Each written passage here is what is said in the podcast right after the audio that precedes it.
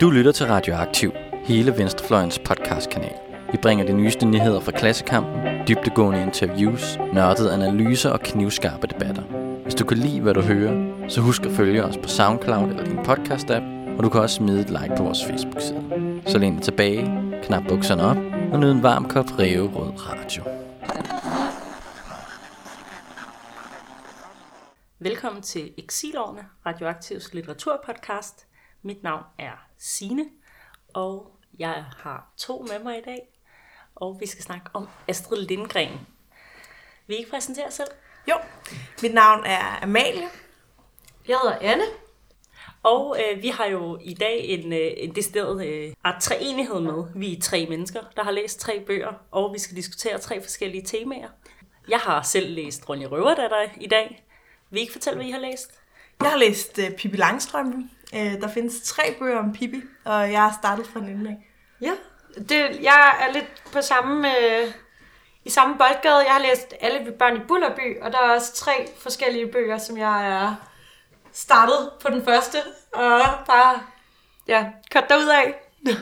Så det er jo bare øh, treenighed på treenighed på treenighed i dag. Vi skal jo snakke om øh, Astrid Lindgren øh, i dag, og jeg tænker, vi måske lige skal starte lidt med at snakke om, sådan der, hvem er Astrid Lindgren? Øh, hvorfor overhovedet beskæftige sig med hende i en venstreorienteret litteraturpodcast? Det kommer nok ikke bag på så mange, at hun er en svensk børnebogsforfatter. Det er nok det, hun er allermest kendt for, for uden de bøger, vi har nævnt, så har hun jo også skrevet bøger som øh, Emil fra Lønneberg, Ronja Røverdatter. Haraldsson på taget har hun skrevet. Ja. Ja, man kan sige, at Astrid Lindgren begyndte jo sin, øh, sit forfatterskab der i midten af 40'erne, øh, hvor hun først skrev en bog om Pippi, og så har hun egentlig været aktiv siden, så hun er jo en forfatter, der debuterede sådan relativt sent i livet. Altså, den første Pippi-bog blev skrevet til hendes øh, datter, som skulle være en 10-års fødselsdagsgave til hende. Mm. Øhm, så hun nåede jo at opleve mange ting inden de historier, som hun i hvert fald fik publiceret, som hun er blevet kendt for siden. Men så var hun også meget produktiv, da hun så først kom i gang, ikke? Og nåede at skrive, hvad var det, vi sagde, 100? Ja, omkring 100 bøger. Ja. Man kan jo sige sådan lidt øh, grundfakta om, om Astrid Lindgren. Hun er født i november 1907. Hun blev 94 år gammel og døde faktisk øh, i januar 2002.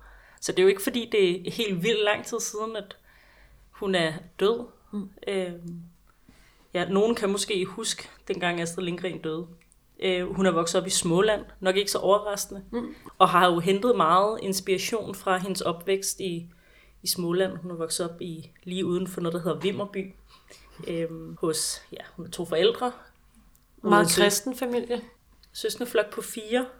Ja, hvis vi skal sige lidt om sådan hendes øh, unge år, vi har også været inde og se, det skal vi måske lige huske at nævne, vi har været inde og se øh, filmen Unge Astrid, som er sådan udgangspunktet for, hvorfor vi overhovedet har taget Astrid Lindgren ja. op, udover hun er selvfølgelig sej, sej og, og cool og øh, minder for barndom øh, og alle sådan nogle ting. Men ja, vi har jo været inde og se film, der hedder Unge Astrid, som handler om Astrid Lindgrens liv, før hun bliver til Astrid, Astrid Lindgren. Lindgren, som vi kender hende. ja. Mens hun stadig var Astrid Eriksson fra Vimmerby øh, i Småland. Ja, man kan sige, altså den her film, øh, Unge Astrid, følger jo en meget sådan, central begivenhed i hendes, øh, det unge liv, kan man sige. Altså hvor vi, vi ser hendes opvækst, og hun er den her øh, lidt øh, sådan skæve pige i, i det her lille samfund, som øh, gerne vil danse vildt til øh, høstfest, eller... Ja, halvbal, nærmest, ikke? Ja, det er, jo vinter, så det kan ikke være høstfest. øhm, og som har sådan en... Øh, altså for, fortæller meget. Vi får sådan nogle ting at vide om, at hun fortæller meget til sine yngre søskende og den slags ting. Øhm, og så har hun simpelthen skrevet til, til den lokale avis, hvor hun så bliver ansat som en form for praktikant. Og så sker der en masse ting, og det ender i hvert fald med, at hun bliver gravid, uden at være blevet gift først. Og det var jo øh, noget af en sådan tragedie for en, en ung kvinde på landet på det tidspunkt. Og så følger vi så, hvad der sker med, med det her barn, og hvad der sker med, med Astrid. Og jeg tror, at det der sådan er det noget slet skjulte budskab i filmen, det må være, at den her begivenhed former hende og former hendes forfatterskab, og mm. den måde, hun beskæftiger sig med børn på. Og vi var i hvert fald meget begejstret for. Ja, det var virkelig en god film, som jeg vil anbefale alle at tage ind og se. Ind og se. Ast, hvad hedder hun? Unge Astrid. Nej, øh, Nå, Alba. Alba August. Ja. ja. Kæmpe dygtig. Ja. Kæmpe skuespillertalent. Ind og se hende i en ruf. Det er en så vidunderlig film.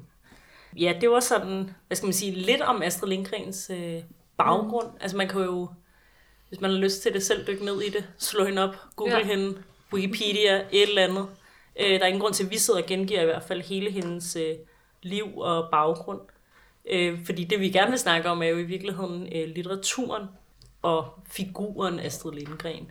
Vi har i hvert fald diskuteret lidt, før vi begyndte at optage den her podcast. Hvad er det, der er så særligt ved Astrid Lindgren? Der er mange, der hylder hende som et, øh, hvad skal man sige, en progressiv børnebogsforfatter, eller et feministisk øh, frontfigur. Der er mange, der hylder hende som sådan en, øh, en kvindelig H.C. Andersen, mm. som jo også er lidt tavlet med at sige det på, men øh, en person, som skriver børnelitteratur på en ny og spændende måde.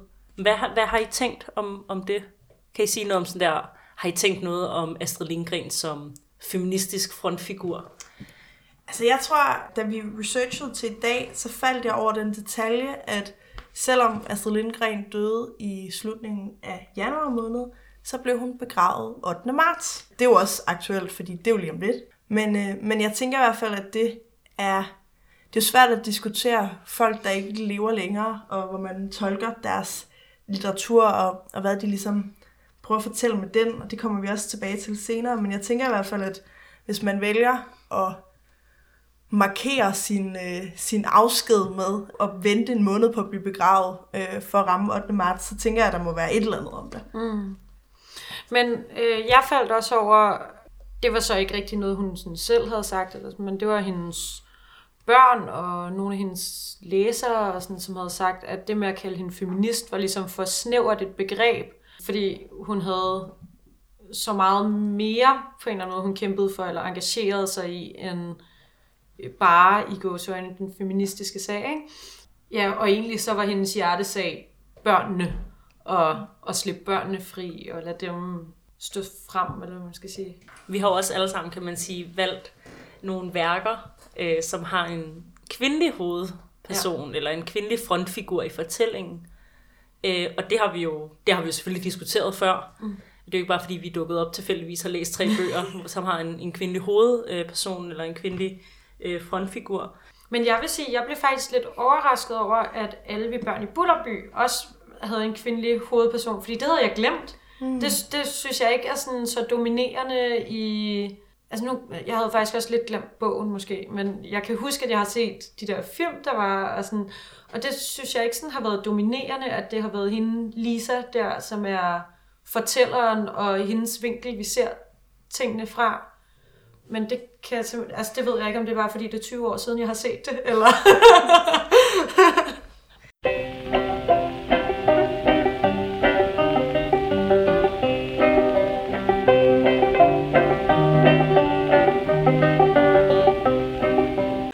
sige, de, de børn, der er med i, i hvert fald alle de værker af Astrid Lindgren, som jeg er bekendt med, det er jo også nogle børn, der har en masse ting til fælles. Ja, man kan sige jo, på trods af, at vi har læst nogle forskellige bøger, så har vi jo også snakket lidt om, at der er nogle, nogle fællestræk, både ved de bøger, som vi har øh, læst til i dag, men også øh, i forhold til resten af forfatterskabet. Der er sådan nogle, de her frie børn, eller hvad skal man sige, at historierne i virkeligheden er enormt meget på børnenes præmisser. Der er sådan en øh, humor i bøgerne, som er meget øh, børnet.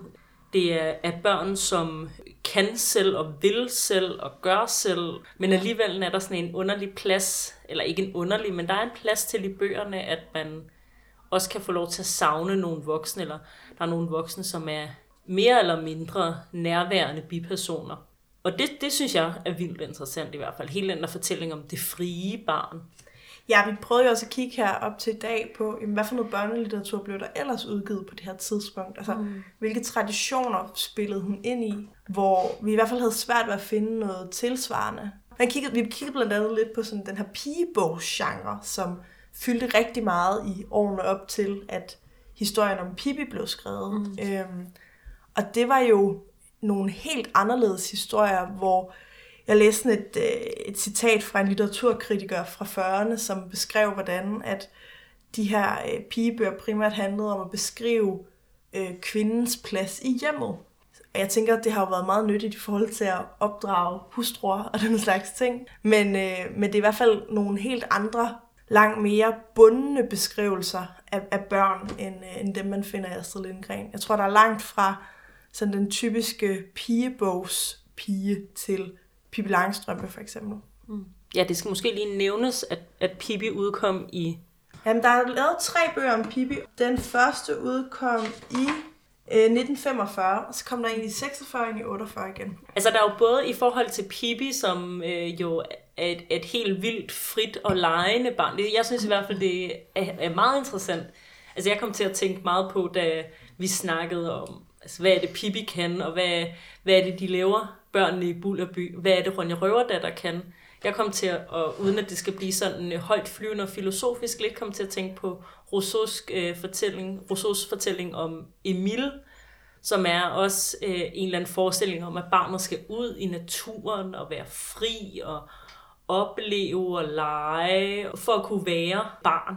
Det er også meget sådan noget med, i hvert fald i Bullerby, at bruge lejen til at blive voksen.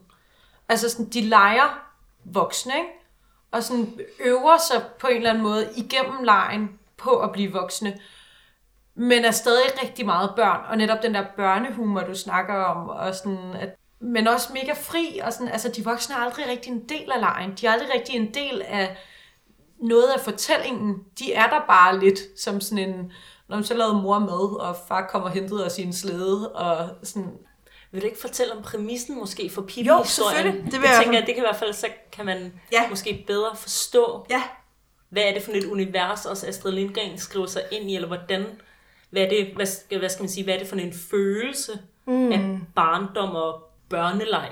Jo, man kan sige, øhm, Pippi Langstrømpe, historien Pippi Langstrømpe starter med, at vi får fortalt om det her hus, øh, Villa Villa Kula, som øh, nogen har måske billedet fra den her Pippi tv-serie, eller Pippi-filmene inde i hovedet. Men som er det her sådan øh, farvestrålende, lidt skæve sted. Og overfor Villa Villa Kula, der bor to børn, Tommy og Annika, som øh, har øh, to forældre og er øh, sådan, skal forestille meget typiske børn. Det er ligesom, de er meget velfriserede, de er pæne og ordentlige i tøjet, de øh, går i skole, og de spørger forældrene, om de må gå ud og lege på vejen.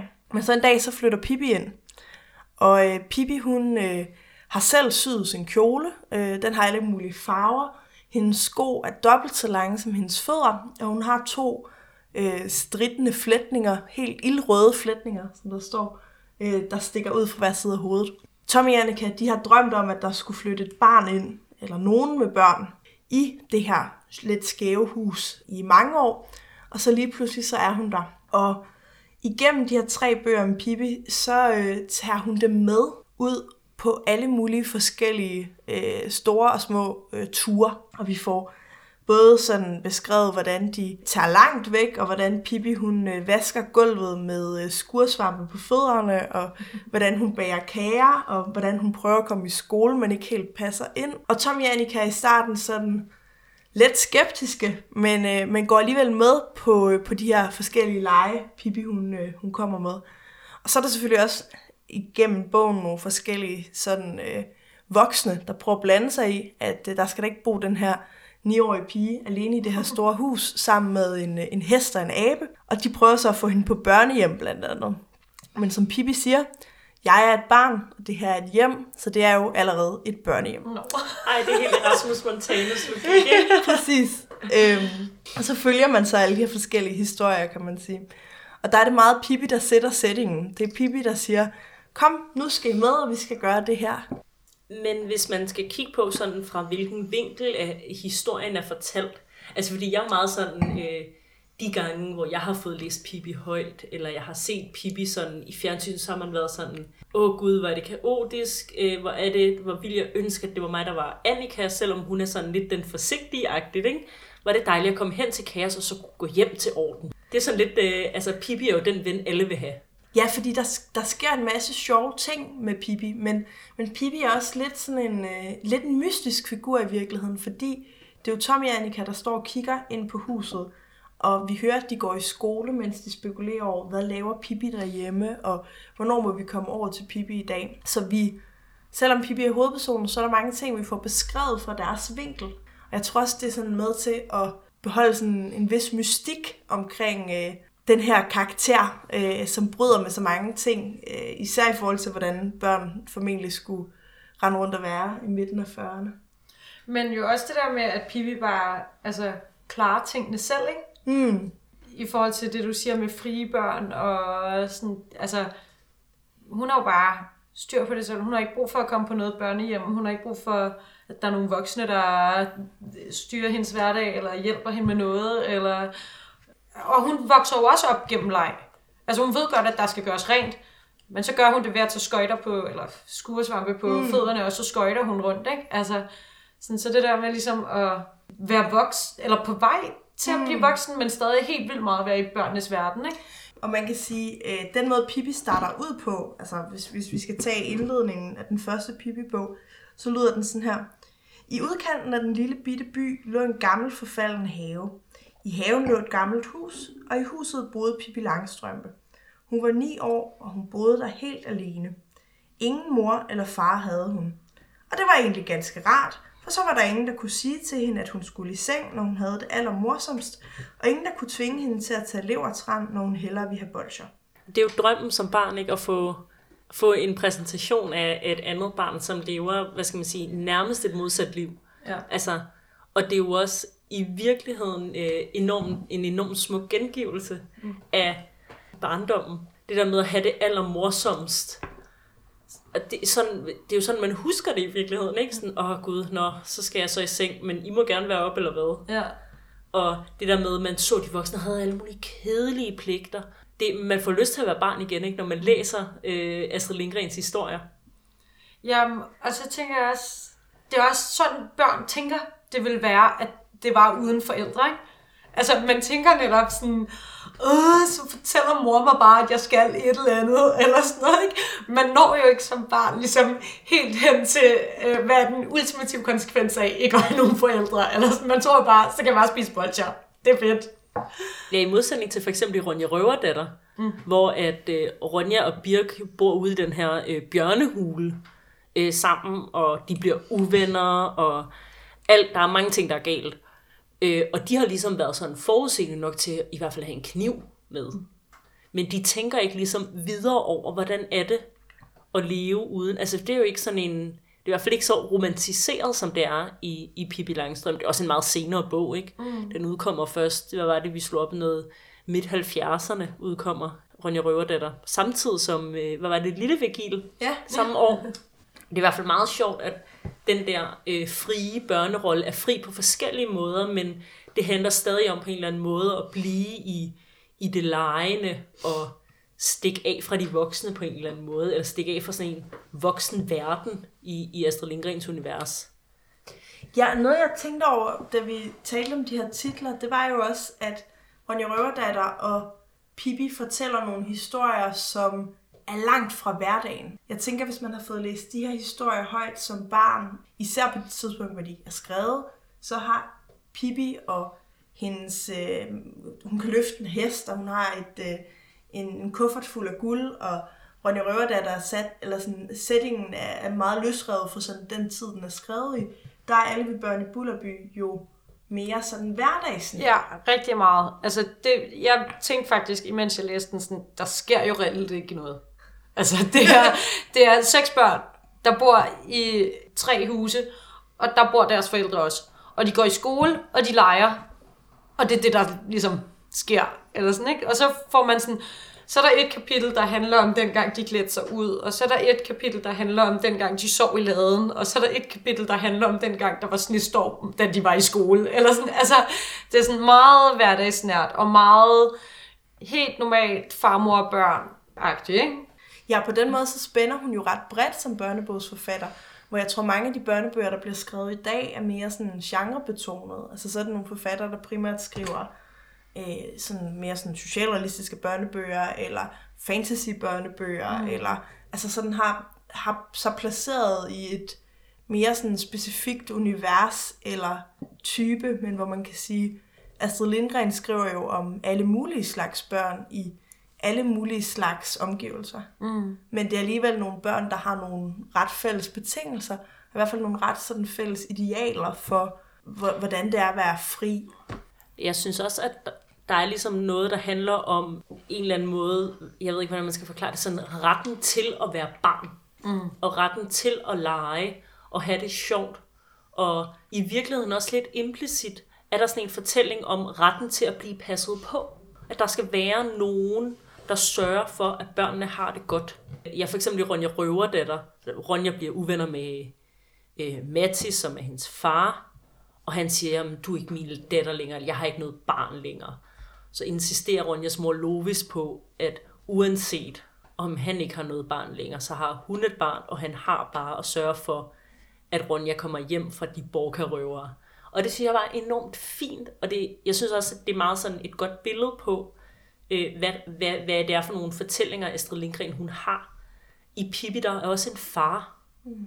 som på en eller anden øh, meget, hvad skal man sige, meget birolle-agtigt passer på Pippi. Men der er jo også hendes mor, der sidder oppe i skyggen og kigger ned på hende, ikke? Ja, så der er også sådan en insisterende i virkeligheden på, at børn har ret til at være frie og lege og gøre, øh, hvad skal man sige, i godsøjne, hvad de vil. Mm. Men de har også ret til at blive passet på. Ja. Og det synes jeg bare er helt vildt fint.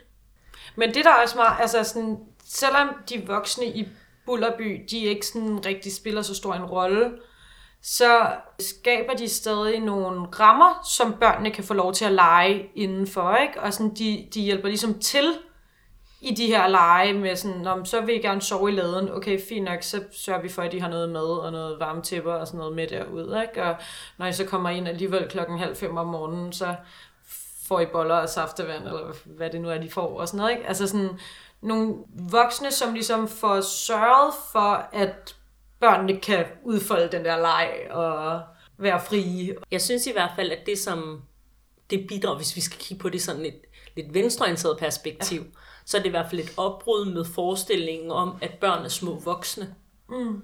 øh, i virkeligheden, og at der er noget meningsfuldt ved, at børn dyrke den der, øh, skal man sige, børnethed i sig selv. Der er noget meningsfuldt ved at øh, lære igennem leg, og der er noget meningsfuldt ved at ikke lave moraliserende børnefortællinger.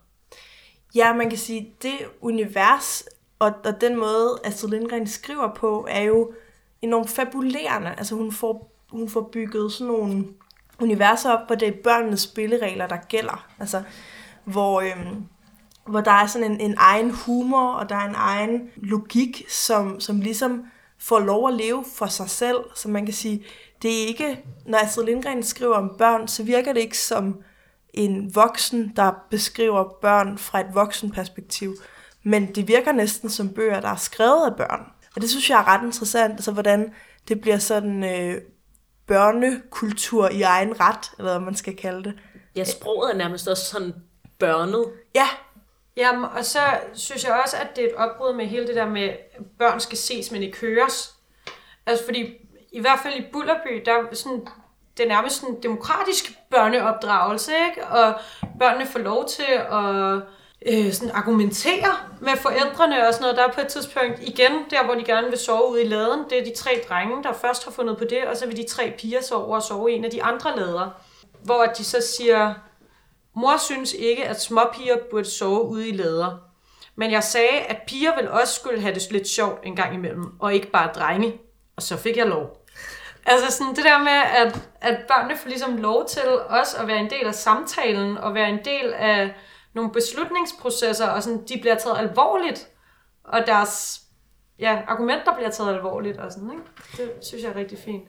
Ja, jeg tænker, det må have været ret sådan kontroversielt for sin tid, altså at få, ja, fortælle sådan nogle historier til børn, mm. hvor man implicit fortæller dem, at hvis du kan argumentere for din sag, så har du lige så meget ret, som en voksen har. Mm. Altså, det er jo i virkeligheden sådan ret kontroversielt i midten af 40'erne og, og de år frem. Altså, mm der, det er jo en helt anden pædagogik, der sådan er, er gældende, en helt anden sådan idé om opdragelse, som er, er mest udbredt på det Det giver også nogle helt andre borgere i den sidste ende, ikke? hvis man som barn har fået at vide, sådan, hvis du engagerer dig og argumenterer godt for din sag, så kan du faktisk få noget indflydelse. Mm. Så vokser du jo også op med den tro på dine egne muligheder. Ja, det er i hvert fald, det, det taler meget fint ind i, i sådan en, hvad skal man sige, den, den, det pædagogiske, den pædagogiske historie, historien om pædagogik, ikke? at man har et opgør med på det her tidspunkt, og i virkeligheden måske 20 år senere end Pippi Langstrømpe, ikke?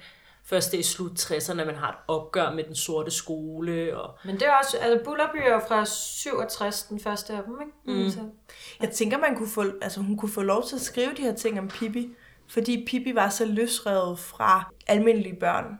Altså fordi hun, er, hun bryder med den måde, som børn flest så ud og opførte sig på det her tidspunkt. Så på den måde, så bliver hun sådan en, øh, sådan abs- ikke en absurd figur, men hun bliver sådan en, en idealtype figur, som ikke karikatur. Ja, hun bliver en karikatur, ikke? Men, men meget sådan positivt forstået. Altså, hendes navn er i sig selv. Mm. Øh, altså, hun er en fantasibarn på en eller anden ja. måde, ikke? Og så kan man måske også få lov til at altså, lade hende give udtryk for nogle mere sådan radikale ting, når man gør hende til lidt af et eventyr i sig selv. Ja. Men det var jo også noget af det, vi fandt ud af, at Pippi faktisk blev censureret i flere lande, ikke? Det gjorde hun. Altså, vi, vi læste jo op på inden her, at øh, Pippi, sådan den øh, rigtige udgave, den rigtige oversættelse, først blev udgivet i Frankrig i midten af 90'erne. Ja, altså det blev udgivet øh, i Frankrig i 51 i en meget censureret udgave, og så først i 95, Mm. der blev den ikke censurerede udgave øh, udgivet, fordi ellers så synes man, den var for anarkistisk og provokerende. altså 95 Der er også langt fra sådan det, det franske skolevæsen til, øh, til Pippi. Jeg tror, hun ville gøre sig endnu dårligere der, end, øh, end i den svenske skole, hvor hun også ikke lige passer ind, kan man sige.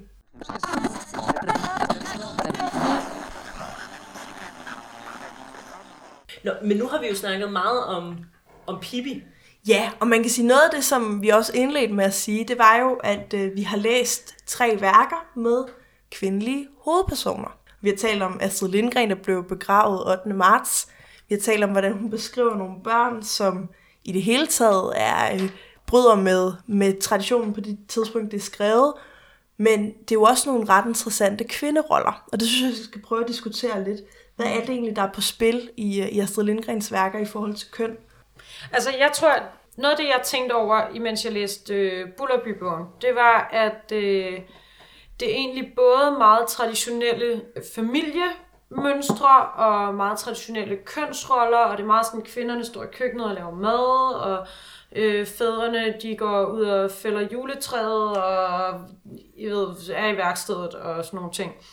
Men noget jeg tænkte på, det er, at jeg tror måske ikke, det er så ofte på det tidspunkt, at man har haft en børnebog med en syvårig pige i hovedrollen, og ligesom fortalt fra hendes perspektiv, og alle sådan nogle ting. Og noget andet, jeg tænkte på, var også, at der er de her seks børn i byen, hvor der er tre drenge og tre piger.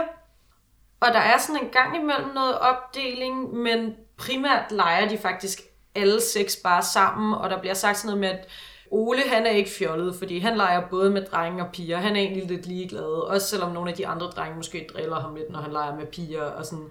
Så Ole bliver ligesom sådan ført frem som noget godt, fordi han ikke gør forskel på drenge og piger, ikke? Og det der, jeg lige læste op med laden med sådan, piger skal vel også have lov, og sådan, på den måde, så, så det kommer lidt ind i det små, synes jeg, i Bullerby, det her med, at der skal sådan, hvorfor skal man egentlig gøre forskel, det er lidt fjollet, og ja, det synes jeg faktisk er meget fedt.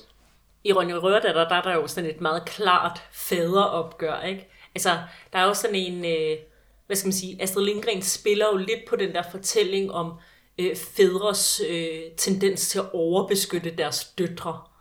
Og hvis der var noget, der virkelig kunne gøre Mattis, Ronjas far, ked af det, så var det øh, Ronja, men det er også det, der gør ham allermest lykkelig, og han er enormt overbeskyttende og enormt sådan overvågen i virkeligheden. Og det knuser hans hjerte simpelthen, at Ronja, hun øh, offrer sig for sin ven.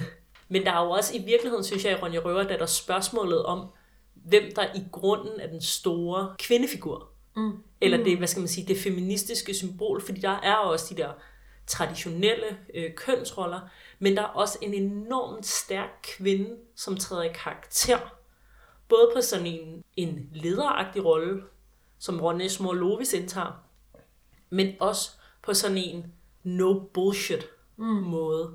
Altså, det er hende, der sørger for, at røverne får mad og kommer i bad. Og øh, nærmest lige før hun hiver dem op af sengen i mor- om morgenen. Ikke?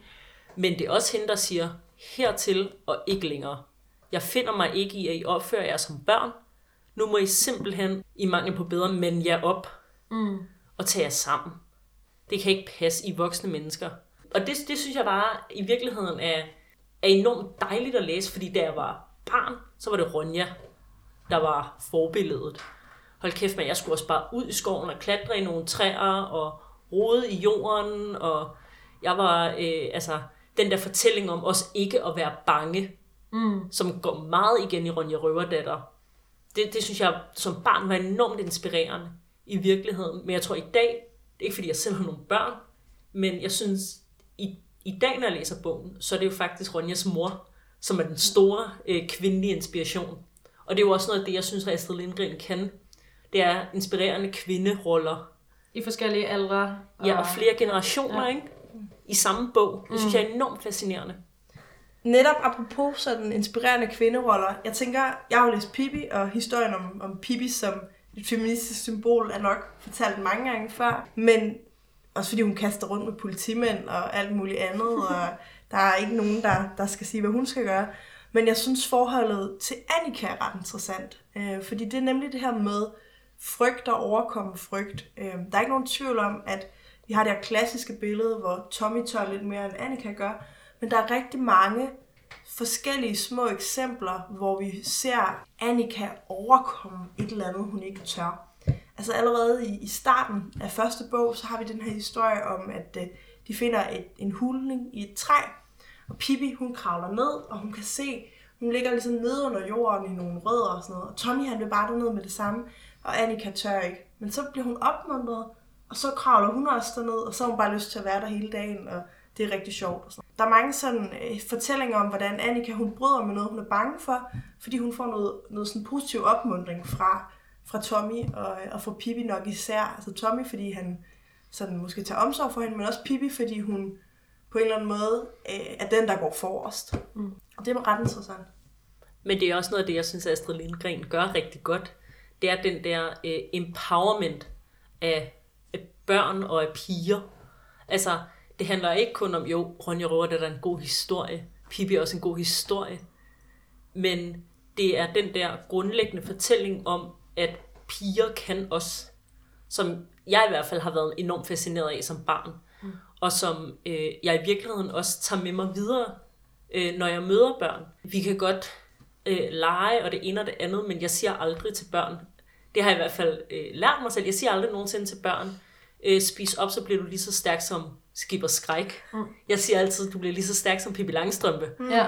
Øh, og jeg tror, det er meget sundt det der med også at have nogle seje, stærke kvinder i børnelitteraturen, som man gerne vil være som. Mm. Mm. Om det er Lovis, eller Ronja, eller Pippi, eller Lisa, eller hvad de hedder alle sammen. Så er det i hvert fald noget, Astrid Lindgren kan bidrage til, at man har nogle, nogle stærke kvindefigurer, som man kan i hvert fald tage nogle seriøse samtaler med børn om. Mm. Hvorfor er det, man siger, at Ola er ligeglad med, at der er drenge og piger? Hvad, hvad er det? Hvorfor er der en forestilling om, drenge og piger kan nogle forskellige ting? Prøv at se alle de her seje ting. Piger. Piger. piger. piger og piger. kan.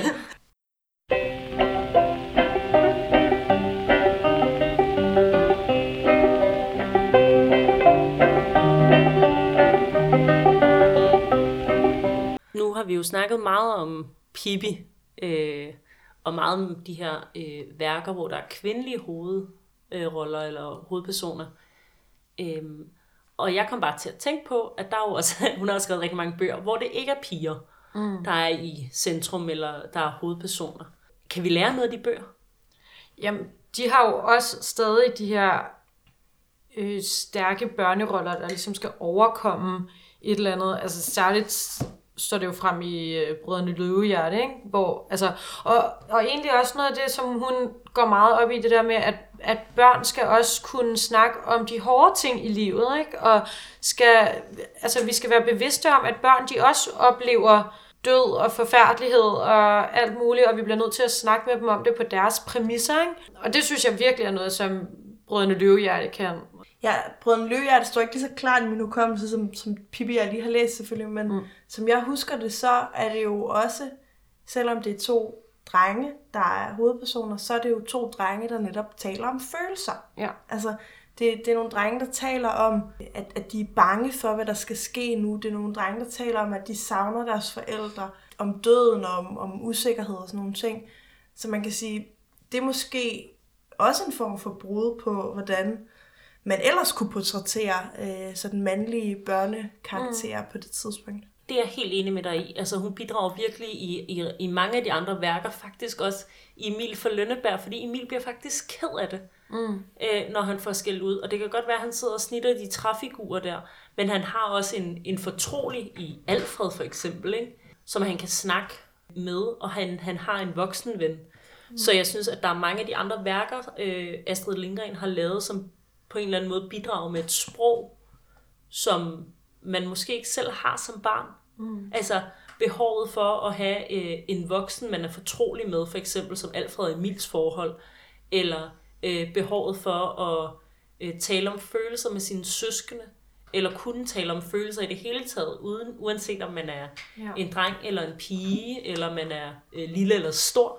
Ja, nu siger du søskende. Altså, selve sådan søskende konceptet fylder jo bemærkelsesværdigt meget mm. i Astrid Lindgrens værker. Altså om det er så Brødren Løvehjerte, eller om det er børnene i Bullerby, eller om det er Tommy og Annika, eller sådan. Det, den her Emil sådan, og Ida. Ja, Emil og Ida. Altså den mm. har sådan dragen omsorg for søskende. Også uden at det bliver sådan en øh, klassisk øh, pige-dreng. Øh, det, det er der også nogle tematikker, der trækker meget på, men, men der er den her sådan omsorg og sådan det følelsesmæssige. Det er nogle meget sådan hele følende børn. Mm. Øh, vi får Men også, at vi kan alle sammen lege sammen.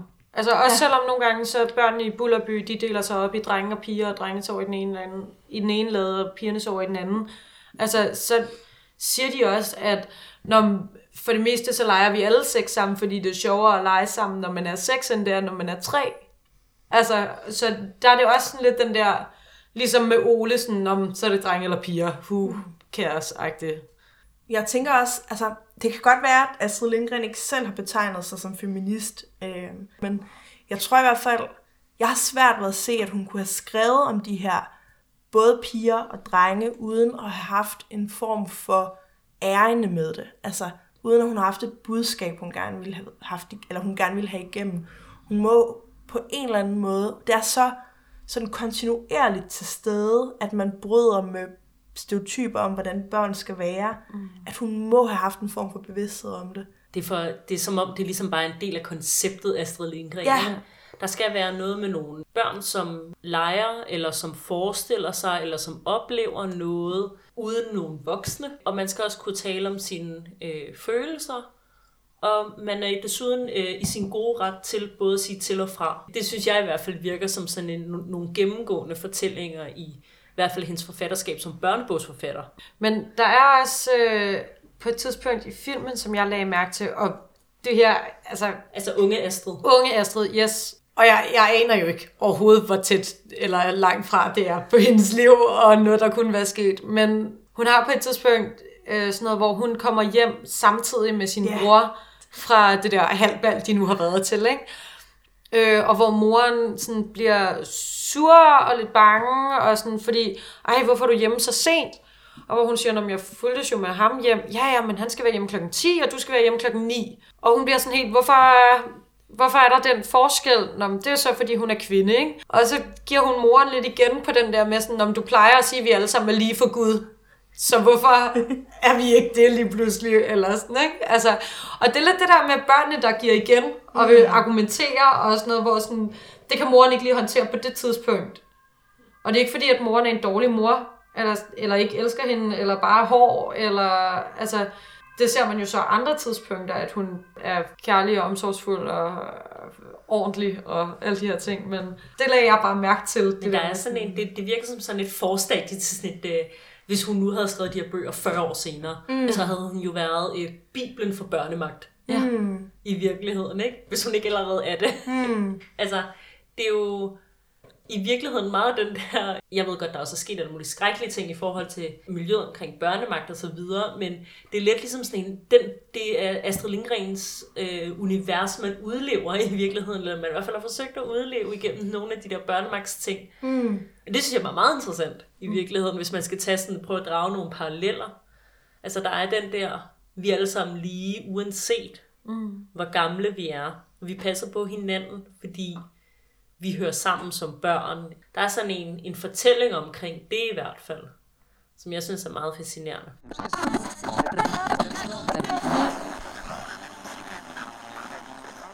Men så er der jo hele den der diskussion med, øh, som lidt er begyndt nu, om man skal ændre på noget. Ikke? Når nu Astrid Lindgrens historier kan så meget, som vi er blevet enige om, at de kan, og er så stor inspiration, hvad betyder det så, hvis man går ind og ændrer? Og helt konkret, så handler det jo om, at for eksempel i Pippi, der bliver der snakket om, at hendes far er nærekongen. Eller hun har øh, en eller anden historie fra Belgisk Kongo om, at der snakker de bagvendt. Skal man gå ind og ændre i sproget, og dermed måske også ændre lidt i fortællingen?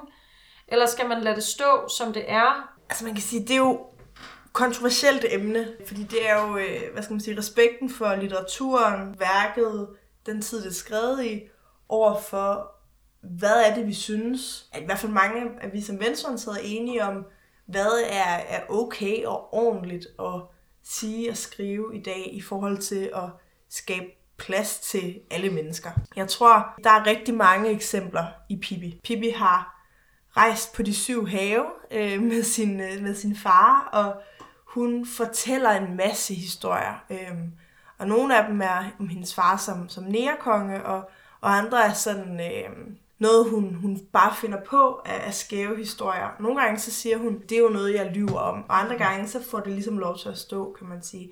Og noget af det altså, er, er nogle sådan meget skarpe stereotyper fra det tidspunkt, mens andre er sådan helt, virker sådan helt løsrevet, i hvert fald når man læser dem i dag. Jeg ved ikke helt ægte, hvad jeg synes om, om det her emne. Jeg er meget splittet, fordi på den ene side, så synes jeg jo, at man skal have et ordentligt og respektfuldt sprogbrug over for andre mennesker. I det hele taget, hvis der er en eller anden form for minoritetsgruppe, så skal man tale ordentligt øh, om det, og hvis folk siger, at det vil jeg gerne have mig frabedt, så skal man respektere det. Mm. Men på den anden side, så synes jeg også, som Amalie også meget fint siger, det her med, at man skal ikke rigtig røre ved litteraturen, og den er jo faktisk på en eller anden måde sin egen, og siger også noget om den tid, den er skrevet i, og det ene og det andet. Øh, men måske kan det i virkeligheden åbne op for, at man kan tale med børn om de her emner. Mm. Hvorfor er det, vi ikke bruger øh, det her ord længere? Hvorfor er det, vi taler om, at Belgisk Kongo ikke hedder Belgisk Kongo længere? Hvad hedder det i dag? Okay, det her det er kort, her ligger det, og der kan du se, det hedder noget andet, og så videre, så videre. Så det kan måske i virkeligheden godt bidrage til en, øh, hvad skal man sige, en ikke-moraliserende samtale om øh, historisk udvikling i virkeligheden. Man, man skal også tage de her historier lidt som eventyr. Altså, mm. Det er jo nogle historier, som, som handler om noget, som, som ikke ligner den hverdag, vi har. Øh, og der tror jeg, at, altså, som, som du også siger, Signe, at det er en mulighed for så at tale om, hvad er det for nogle ting, der er på spil her. Og jeg tror også, at det er måske bedre, at man kan have en snak om det ud fra øh, en historie om Pippi, end hvis, hvis en eller anden grandonkel til en familiefest sidder og snakker om, øh, om nære. Hvad skal man, hvordan skal man så håndtere det, og må man godt sige det, hvis man er en rar grandonkel, og hvorfor er det så ikke okay? Altså, hvis, hvis litteraturen kan give, jeg har heller ikke børn, men, men jeg tænker, at en historie som Pippi kan måske give anledning til, at man inden den her øh, fødselsdag har snakket om, at det er sådan, vi, vi skal faktisk tale, så der er plads til os alle sammen. Mm. Øhm, at på den måde tror jeg også, at det kan have sådan en altså, hvad skal man sige, opdragende effekt, eller i hvert fald sådan en, en bevidstgørende effekt. Ja, hvis man bruger det som ja. forældre, ikke? Men jeg synes også, altså vi snakkede lidt om det der med, at forskellige tider har forskellige ting, der er kontroversielle. Så dengang Pippi Langstrømpe blev skrevet, der var det ikke særlig kontroversielt at skrive Nærkongen, men det var kontroversielt, at der var et 9-årigt barn, der boede alene.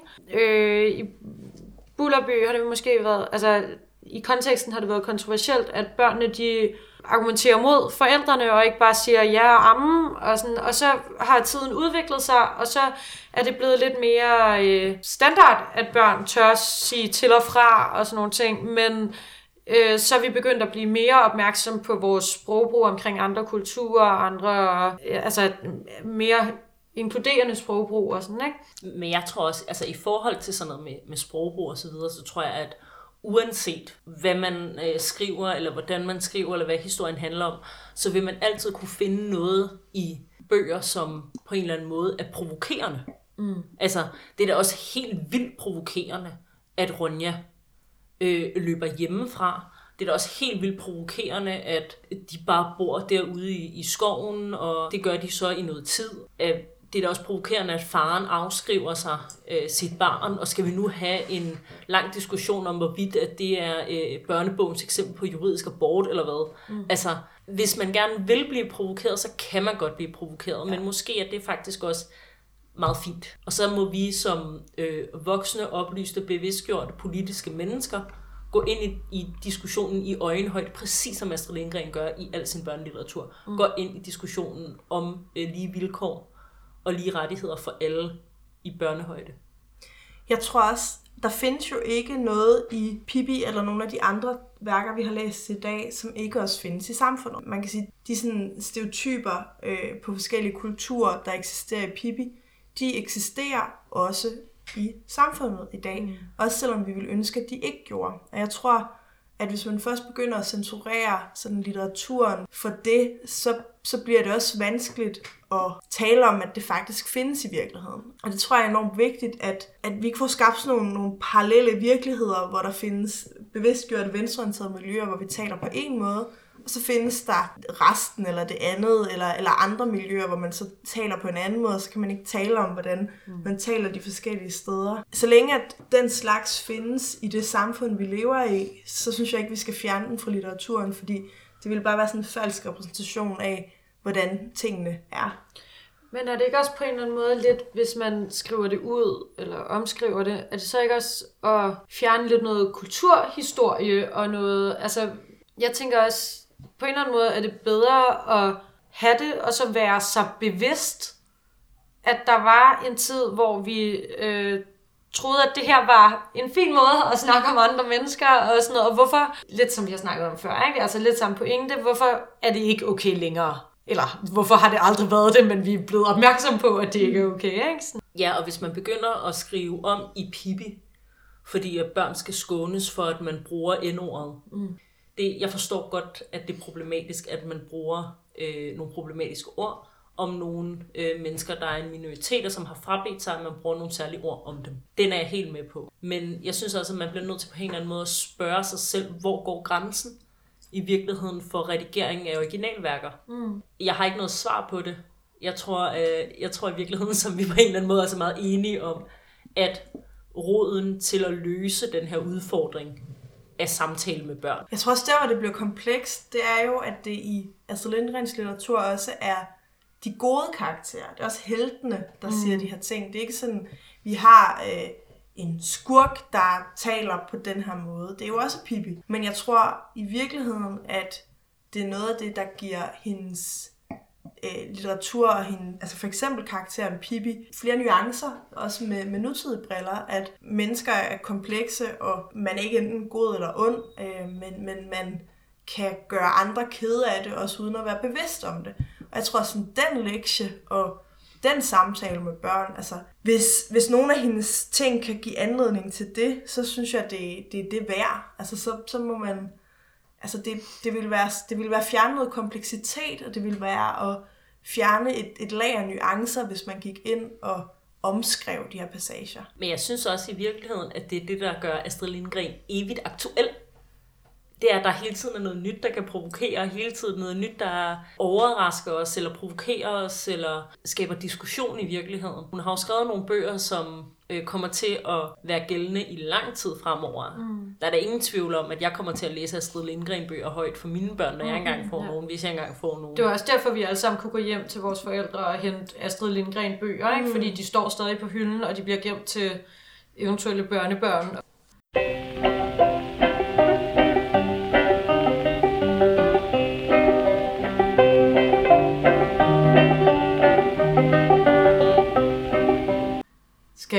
Give nogle eksilår, måske? Ja, Ja. men spørgsmålet er, hvad det er, vi skal give eksilår. Ja, fordi man kan jo både give eksilår til det, vi har læst hver især. Man kan også give eksilår til Forfatterskabet. forfatterskabet eller til filmen. Altså, vi, vi kan jo give mange eksilår i den her sammenhæng. Men vi må bare Altså, jeg vil sige, inden vi begynder på det, så vil jeg bare sige, den film, den skal have en milliard exilår stjerner. Jeg er ligeglad, hvad det er. Bare gå ind og se den. Den er fucking god. Den er så god. Vi talte om bagefter, at den gerne måtte have været resten af aftenen. Ja, ja. ja. Vi vil gerne sidde der to timer længere. Ja, og vi snakkede også om lidt, vi vil gerne vide, hvad der sker, når hun bliver til Astrid Lindgren. Når hun øh, bliver gift med den søde mand, der hvor hun arbejder, som hedder Sture Lindgren, og alt er sødt, og han virker bare som en kæmpe makker. Jamen, den var rigtig god. Det var den. Og vi kan jo diskutere herfra og langt ind i næste år, hvor meget af det, der er rigtigt, og hvor meget af det, der er sådan dramatiske effekter. Mm. Men det er bare en rigtig god film. Men øh, altså, jeg synes jo, vi har diskuteret mange værker i dag, og mm. i øst og vest og frem og tilbage, så måske skal vi i virkeligheden give eksilår til forfatterskabet som helhed. Ja. Eller måske skal vi sige øh, børnelitteraturdelen af forfatterskabet. Ja.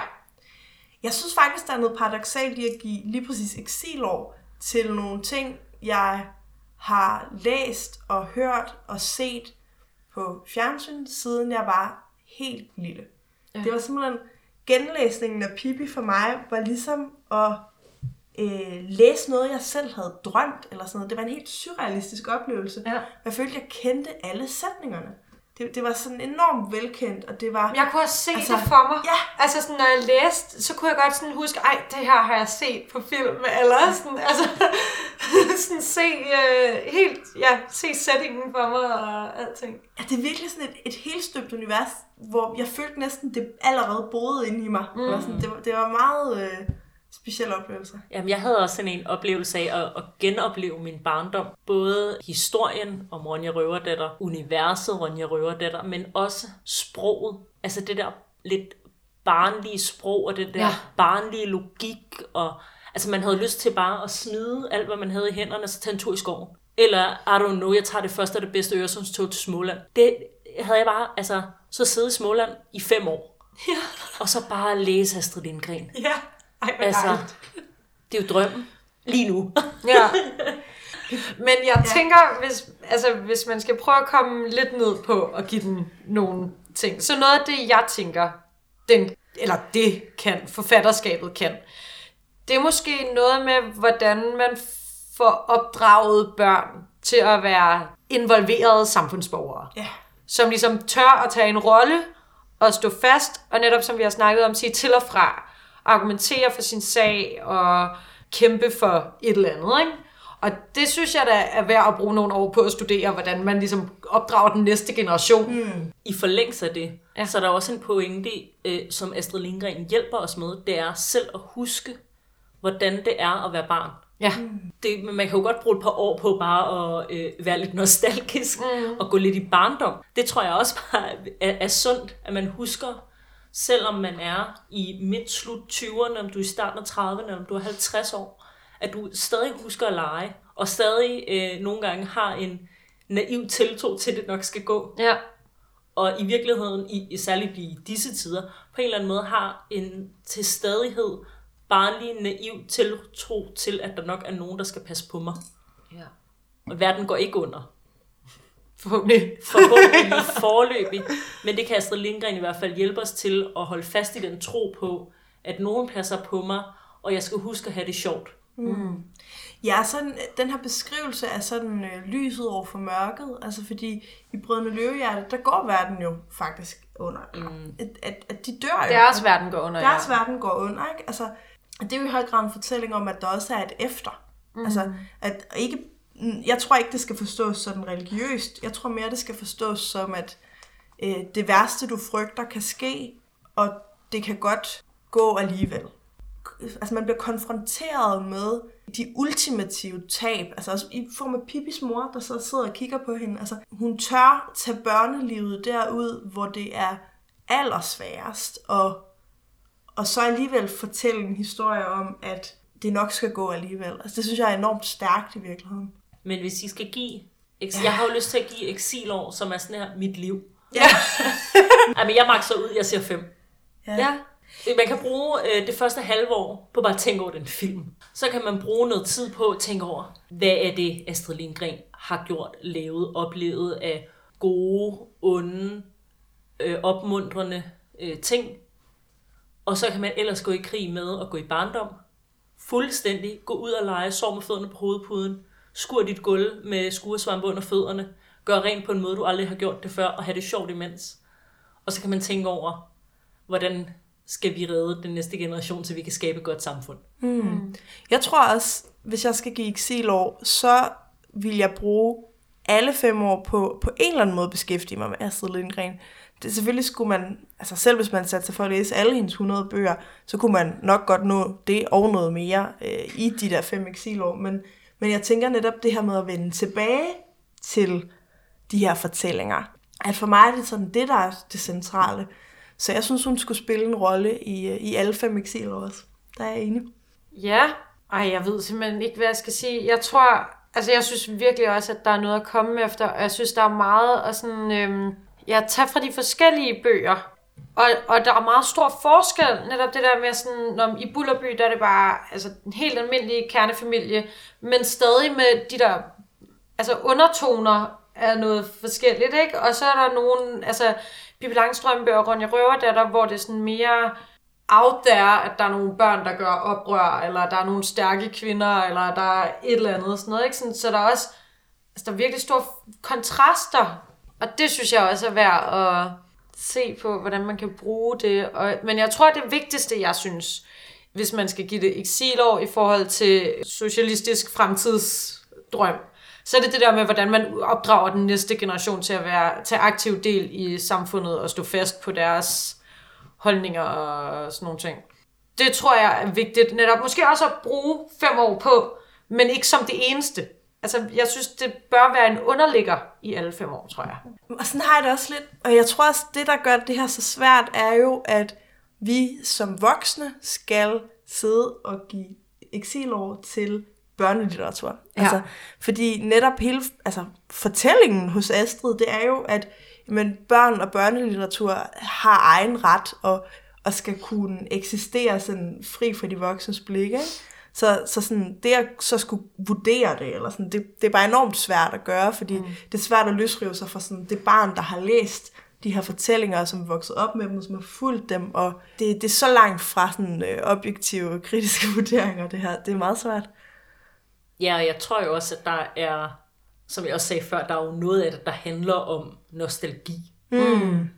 Men jeg tænker også, at vi vil ikke være så øh, berørt af at læse det igen, hvis det ikke har haft en stor betydning. Mm.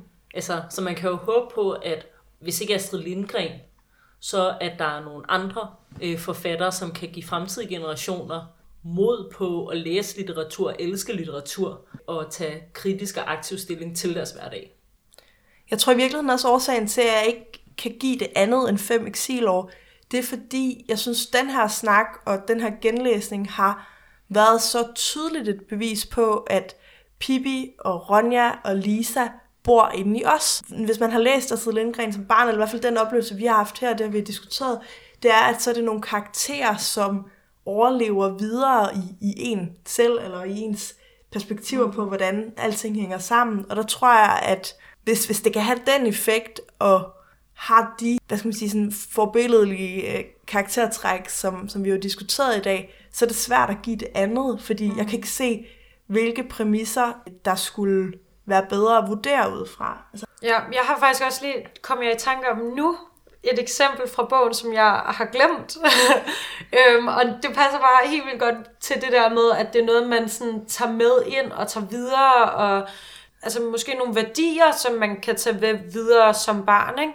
At der er på et tidspunkt, hvor hende Lisa, hovedpersonen der i Bullerby, hun øh, får nogle penge for nogle æg, som hun har fundet. Og det er bare sådan helt selvfølgeligt, at hun deler de penge med de andre børn. Ikke?